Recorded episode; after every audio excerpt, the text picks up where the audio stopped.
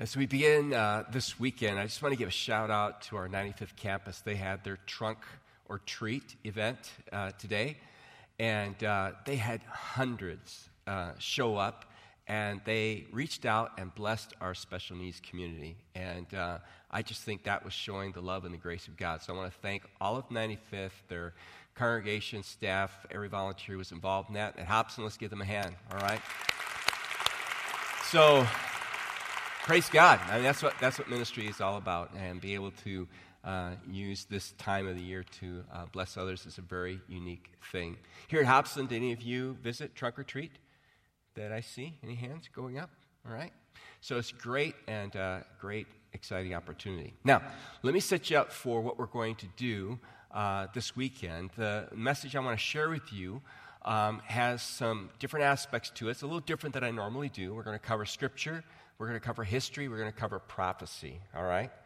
And we're taking a 30,000 foot view as we do that, as we finish up our series, Letter to the Candidates. As we do that, I'm going to be zooming through a lot of uh, data and facts. And as I do that, I just want to encourage you not not to sit there and try to catch everything with notes. Now, you can do that if you want. You can try if you want, all right? I encourage you, if, it, if you want to hear it again, want to get into it, that you uh, go online, listen to it, or, or get a DVD, and you'll be able to kind of rehearse it again. And I just want to say that so you won't uh, flood me afterwards and say, could you slow it down a little bit? Because then you'd be here till 10 o'clock, all right? And I know you don't want to do that because the Tigers are playing tonight. And everybody wants to see Detroit, all right? Now, I realize 95th, you're seeing this tomorrow, and it's either good news or bad news, all right? If you're a Tiger fan by tomorrow. I am a Tiger fan, just so you know that, all right? Any other Tiger fans? Oh, okay, we have a few, all right? Okay. Anybody that doesn't like the Tigers? Oh, man. Oh, wow. Well, okay, so what? Well, you're a Cubs fan. I'm sorry. Anyway, uh, as we get started this weekend, I want to switch from trying to be kind of silly to being extremely serious.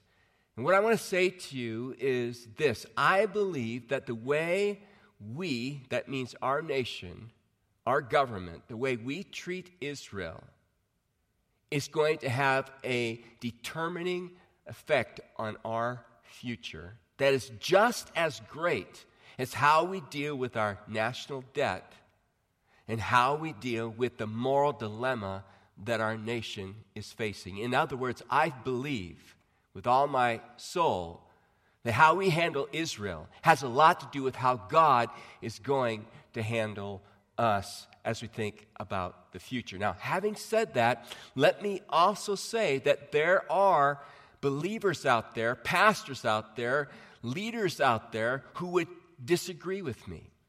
There are those who believe today that Israel has been replaced with the church. It's called replacement theology. It just simply means that the promises that were made to Israel really now are for the church. And so, Israel, the Jewish people, no longer have a special status or unique relationship to God, nor is the land all that unique either when we think about the actual state of Israel, the land of Israel. And I believe that that kind of thinking is, is dangerous. I believe it is not biblical. That's me. Okay, that's what I believe, what I'm convicted about. I believe it's based more on tradition than it is on scripture, and I think the implications of it are not good. Now, you might be thinking to yourself, well, why would believers, pastors, scholars, preachers view it that way then? And I'll tell you why, but first I want us to see why I believe the Bible make it very the Bible makes it very very clear that God's people are still unique to him and that that land is still a promise that he has given to them and why that becomes important in the future as we think about prophecy and our nation. So, you ready to go? We're going to start in Genesis chapter 12 because we know that Israel was born out of Abraham and Sarah. And God spoke some very important words to Abraham in Genesis chapter 12. I'm going to start reading at about verse 30. It says, excuse me, at verse 1, it says, The Lord had said to Abram, Genesis 12, 1, Leave your native country, your relatives, and your father's family, and go to the land I will show you. I will make you into a great nation. I will bless you and make you famous, and you will be a blessing to others. I will bless those who bless you and curse those who treat you with contempt. All the families on the earth will be blessed through you. Now, the reason I think that passage is so important is because it says that those who bless you will be blessed. And Israel has had, has had no closer, greater friend than the United States. Those who curse you, those who come against you, will be cursed.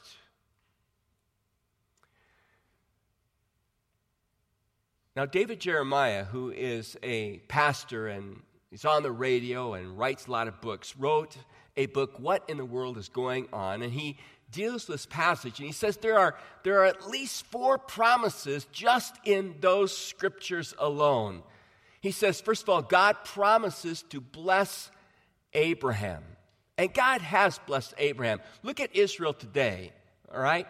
And there's no way you can account for Israel's presence without saying that God has been involved. God has definitely been involved with them. Mark Twain, a long time ago, wrote these very profound words. He said, Jews constitute but 1% of the human race. It suggests a nebulous dim puff of stardust in the blaze of the Milky Way. Properly, the Jew ought hardly to be heard of, but he is heard of. He is as prominent on this planet as any other people. His commercial importance is extravagantly out of proportion to the smallness of his bulk. His contributions to the world's list of great names in literature, science, art, music, finance, medicine, and abstruse learning are altogether out of proportion to the weakness of his numbers. He has made a marvelous fight in the world in all ages, and he has done it with his hands tied behind him. Why? Because God said to Abraham, I will bless you and your descendants. Promise number two God promised to bring out of Abraham a great nation. Think about that. Abraham's 100 years old. His wife Sarah's 90 years old. They've had no children. And what does God turn around and do?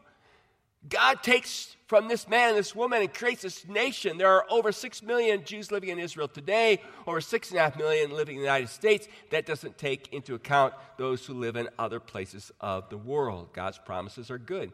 Thirdly, God promised to make him a blessing to many, and we have all been blessed because of Abraham and his family and God using them. We have moral truth, we have the Ten Commandments, the Word of God, our Savior, our Lord Jesus Christ, our Christian faith as a result of God blessing and using Abraham and his descendants. And promise number four God promised to bless those who blessed Israel and curse those who cursed her. Let me ask you, where, where is Egypt?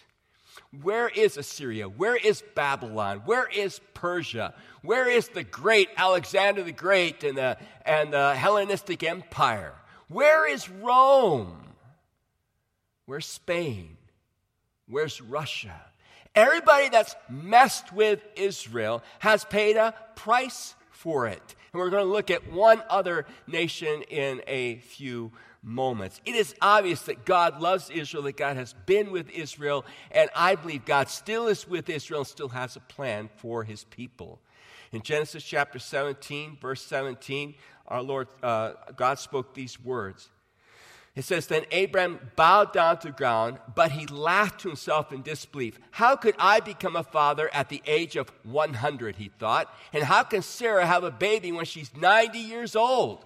So Abram said to God, May Ishmael live under your blessing. God, how about, here's Ishmael, use Ishmael. But listen to God's response. No, God says. Sarah, your wife, will give birth to a son for you. You will name him Isaac, and I will confirm my covenant with him and his descendants as an, here it is, as an everlasting covenant. not one that ends until the New Testament or until Jesus is born, but an everlasting covenant to this day and beyond. And I don't mean disrespect to the Muslims, but the reality is God said, I'm not, you know, Abraham, Ishmael is a result of your decision with Hagar. You disobeyed me. I am not going to bless through him. I'm going to bless you according to my promise. I told you to wait, and you didn't wait. You rushed things. So understand, Abraham is going to be through Isaac, from which then comes the lineage of the Jewish people. Genesis chapter 17, verse 7. I will confirm my covenant with you and your descendants after you from generation to generation. This is, here we go again, the everlasting covenant I will always be your God and the God of your descendants after you, and I will give the entire land of Canaan, where you now live as a foreigner, to you and your descendants. It will be their possession forever, and I will be their God. In the same idea, I will be their God forever. In Amos chapter 9, verse 14, the prophet spoke these words.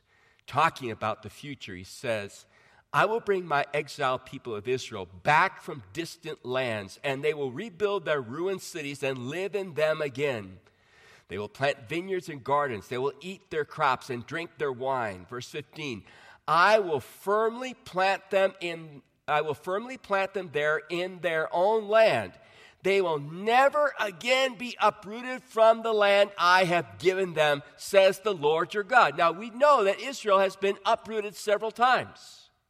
We know that in 1948 they went back and they went back to the land. Will they be uprooted again? I don't know. Is this the final time? Perhaps so. But God makes it pretty clear He's going to bring them back to the land, and that land's important to them, and they're not going to be uprooted from that land again. When I go to the text and I just read what the Bible says, and I don't put any spin on it, it sure sounds like God is still in unique relationship with his people and that that land that he promised is still a good promise. In fact, do you know that Israel has never fully occupied the land that God promised for them? And that day is, is yet to come. You go in the New Testament, and in Romans chapter 11, Paul says this I want you to understand this mystery, dear brothers and sisters, so that you will not feel proud about yourselves. Some of the people of Israel have had hard hearts, but this will last only until a full number of Gentiles comes to Christ. And so all Israel will be saved. As the scriptures say, the one who rescues will come from Jerusalem, and he will turn Israel away from ungodliness. And this is my covenant with them, that I will take away their sins. Many of the people of Israel are now enemies of the good news, and this benefits you Gentiles. Yet there are still the people, yet they are still the people he loves because he chose their ancestors, Abraham, Isaac, and Jacob. For God's gift and his call cannot be withdrawn. Once you Gentiles rebels against God, but when the people of Israel rebelled against him, God was merciful to you instead. Now they are the rebels, and God's mercy has come to you so that they too will share in God's mercy. In other words, Paul makes it pretty clear, I think, that God has a plan for his people, even in the New Testament. Even Jesus said in Matthew 19 uh, 28 to his disciples, Someday you will rule over the 12 tribes of Israel. So I don't see where the Bible says that the church replaces Israel. And I know today that most of the Jews living in Israel are secularists, but the Bible makes it clear there's coming a day when God is going to turn their hearts back to Him. And that day may be very soon. And in January, I'm going to do a series on prophecy out of Ezekiel chapters 36 to 39, which pictures that day when all the nations come against Israel, and it names some of those nations in that prophecy. We see that happening in the news right now Israel being surrounded. And it says, In that day, it'll seem like Israel is at peace, but then those nations will come against her, and no one will defend her, and God will intervene. And, well, that's the series in January. I, I got to stop, and, and, we'll get into that. But you say, okay, okay, Dale, with, with what you've just said, then how is it that, that godly men believe in replacement theology? You know, they take a different spin. Not all of them, just some of them take a different spin and say, no, the, the, the church has replaced Israel. Where do they get that from? Because as I was following you in those passages, it certainly doesn't sound like the church has replaced Israel, and that's just a few passages that we were looking at. I want to suggest to you that the, the, way, the reason they do that is because they look at it more out of tradition than a literal sense of what the scriptures are taking. I also want to suggest to you that it, is, it has been fueled by hatred of the Jews. Now, as I say that, please understand me. I'm not saying that men like Piper and Sproul hate the Jews. In fact, they, they love the Jewish people like they love others as well. They want to see them come to faith in Christ, but, but not because they're special or unique or because the land has been promised to them. However, there are some folks out there who hold to this replacement idea and their attitude toward Israel is fueled by past hatred in church history. And this is what might open your eyes and may cause your jaw to drop a little bit tonight and this weekend. And that is that after the apostles died, if you look at church history, after the apostles died, there was a growing hatred for the Jews by many of the quote, Christian church fathers who then were leading the church. Remember, in 70 AD, Rome comes in, as Jesus predicted, and tramples Jerusalem. And the Jews are dispersed, only a few are left.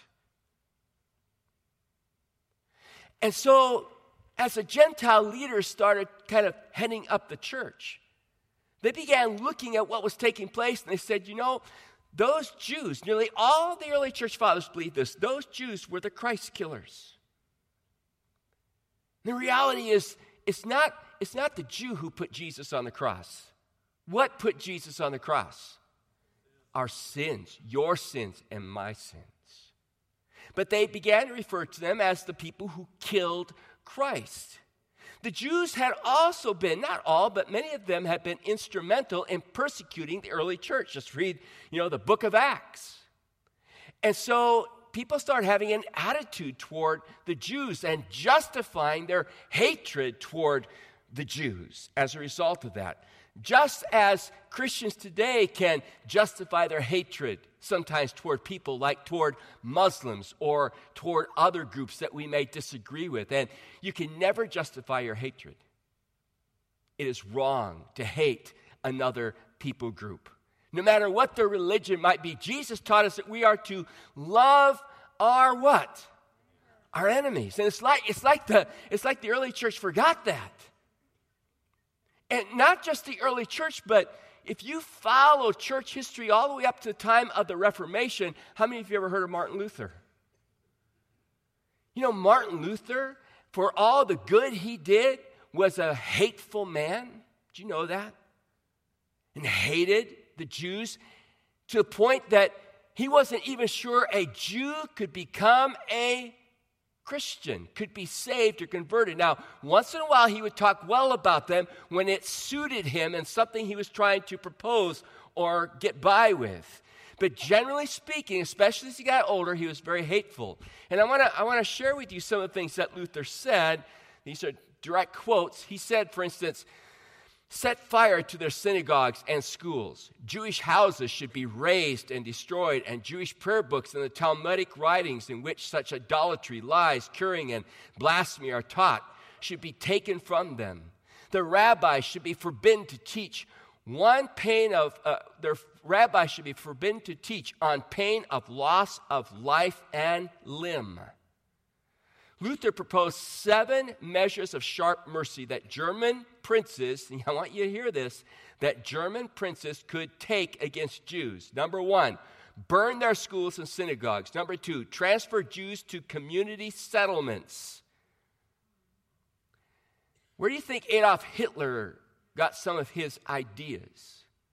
In fact, Hitler looked at Luther in a favorable way. Number three, confiscate all Jewish literature which was blasphemous. Number four, prohibit rabbis to teach on pain of death. Number five, deny Jews safe conduct so as to prevent the spread of Judaism. Number six, appropriate their wealth and use it to support converts and to prevent the Jews' practice of usury. Number seven, assign Jews to manual labor as a form of penance. Wow. Wow. And it is out of the Reformation that we get what is known as Reformed theology. And there's a lot of good in, in Reformed theology. I'm not bashing Reformed theology, the theology came out of Lutheranism, Calvinism, etc.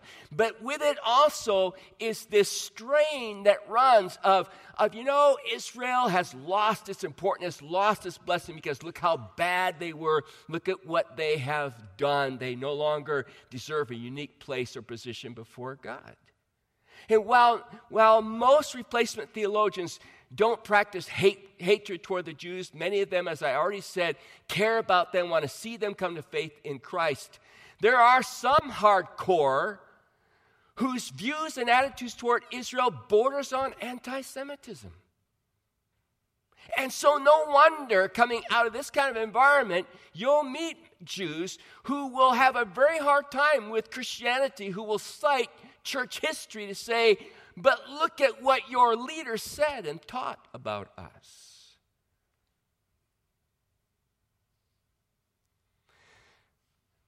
A parallel track to this attitude toward the Jews was also a kind of reinterpretation of the scriptures that went something like this Look, God made promises to Israel, and we've been going along here for you know 900 years 1200 years 1500 years 1900 years and israel is scattered and nothing good is happening to them. And you know what? It, it must be that that those promises that god made he, he really must have meant them for a, a different kind of israel the church. That is the new Israel. Of course, that's what God meant because, look, He's done nothing with the Jews. He's done with them because the way they acted and behaved. It is the, it is the church that's the new Israel. It's called allegorical interpretation. If you've ever heard of Augustine, he's kind of the champion of that. Well, the problem I have with that is if you go back and read Peter, Peter tells us about people who were living at that time when Peter was around uh, leading the church who were making fun of the Christians, saying, So you say that Jesus is coming back? Where is he? I haven't seen him lately. Oh, yeah, sure, he's coming back. What is taking so long? And I love Peter's response. Remember that? He said, You know, with God, a day is like a thousand years, and a thousand years is like a day. And God is so patient because He's what? Willing that none should perish, but all should come to what? Repentance. And just because God's not doing something in a timely manner as, as I believe he should do it, doesn't mean that God has given up on his plan. It just means that God has his own time when he intends to fulfill it, when he intends to accomplish it. And so, what happened in 1948? Man, God's patient, isn't he? What happened in 1948? Israel became a what? Became a nation. The Jews started to come back. Now, if you want to understand what happened in 1948, you got to understand what happened in 1917. In 1917, Britain was the greatest nation on earth. It said the sun never sets on her empire. She had been blessed by a Jewish scientist who, uh, during World War I, had discovered a, a, a chemical uh, to replace gunpowder because they didn't, they, Germany was keeping all of that. And in thanksgiving for his blessing to them, what they decided to do was to ask him, What would you like to see happen? And through a different series of conversations, he said, oh, It'd be great to have a homeland. And so Britain, in its thanks, uh, thankfulness, said, we, we should create a, a homeland for Israel. And so you had the Balfour Declaration that was made. And Britain said, we will carve out space because, you know, Britain had taken over the Middle East from the Turks, and we'll give a home to Israel. The League of Nations, the precursor to the UN, said, yes, that's, that's what you should do. We will make a mandate that you do that. Well, Jews started coming back, and then you start heading toward World War II, and Britain gets anxious. She wants the Arabs to be her allies. The Arabs don't like the Jews coming back, and so Britain starts putting limitations on how many Jews can immigrate back to the Holy Land. And then after World War II, Britain basically reneges on its promise to give Israel that special land, hands it over to the UN. When it's handed over to the UN, the UN needs one more vote. It is one vote shy of actually declaring that Israel could have this land and be a nation. And guess, guess who is going to be up to decide whether Israel is going to be a nation or not? The United States of America. And a president by the name of Harry S. Truman. Do you know that the, Depart- the State Department, the Department of Defense, his leaders came to Truman and said, Vote against Israel. Don't do it. There are 640,000 Jews in Israel. There are almost 80 million Arabs. The Arabs have already said they're going to push Israel into the sea. They have no chance. Don't vote for it. But Truman, as a young man, had studied his Bible and believed that God had a special plan for the Jews. And he voted for Israel to become a nation. The day after they became a nation, the last British troops left Israel. And the odds were that the Arabs were going to come in and push them into the Mediterranean Sea. There was no possible way. They didn't have the right ammunition, they didn't have the right machinery. It was a hopeless situation. But hey, guess what happened? Miraculously, Israel survived. Miraculously, she survived. You can't explain it any other way than the providence of God. Battles that should not have been won were won. Then you get to 1967. You ever heard of the Six Days War? Israel should have lost. But once again, there's no way to explain it than the fact that God intervened. My point is simply this you have scripture to verify that I believe God has a plan for Israel today, that those people are still unique to Him, and you have history that shows that God has not given up on those folks. You also have England to look at. Britain, after that day when she turned her back on Israel, that began her steep decline. And today, Britain is morally bankrupt, spiritually bankrupt. I will bless those who bless you, I will curse those who curse you and who betray you. I believe one of the reasons why this country has been greatly blessed for all of our troubles and all of our issues, and we are far from a perfect country, is because, is because we have been such a friend to Israel. But I want to tell you something. If we turn our back on her, if we betray her, you don't have to worry about messing with the nation of Israel. You're going to be messing with God. And that's why I think it's a dangerous theology to believe and to teach that the church has replaced Israel. And that that land is not so significant and important. No, the church has not replaced Israel. God still loves those people as stubborn as they are. And a day is coming, we're going to read about it this January. A day is coming when God is going to turn back toward them. Now, if you happen to believe in replacement theology, you know what? Don't send me emails. I've read both sides. I'm not going to argue with you. If you're right, I'll be the first one to humble myself and say, wow, I really misinterpreted that scripture. I just took it for its plain sense. I just thought the Bible spoke what it said. And that's not to put you down. You're welcome to believe your, your view.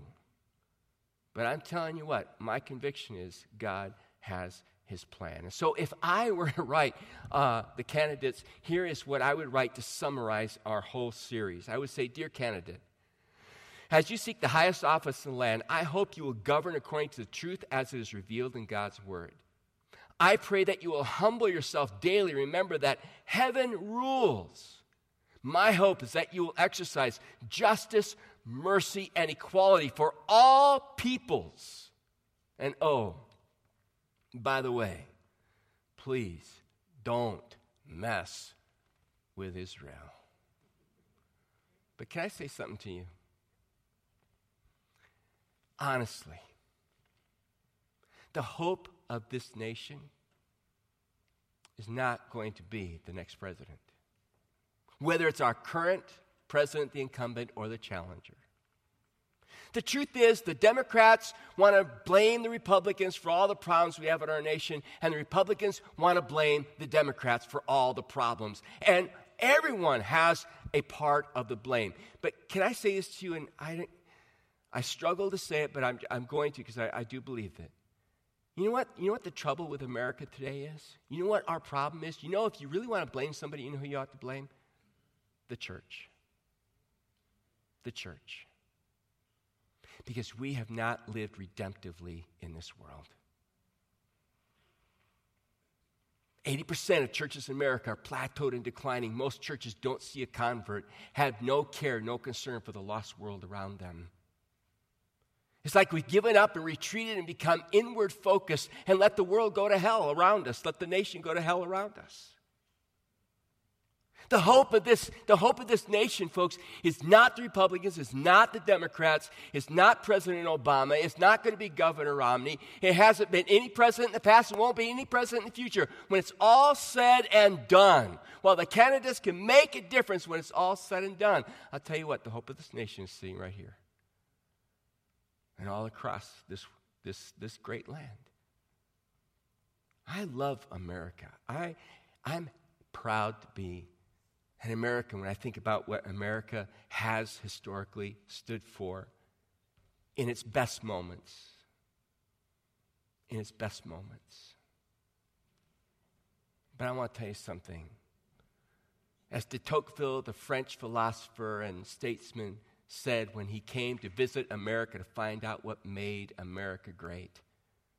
He said, What makes America great can be found on Sunday mornings. They didn't have Sunday service yet. Can be found on Sunday mornings in her churches, in her pulpits, where the truth is proclaimed and a Savior is lifted up. Father, we thank you for this nation. We thank you, Father, for the freedom we've had. We thank you for the blessings that have come.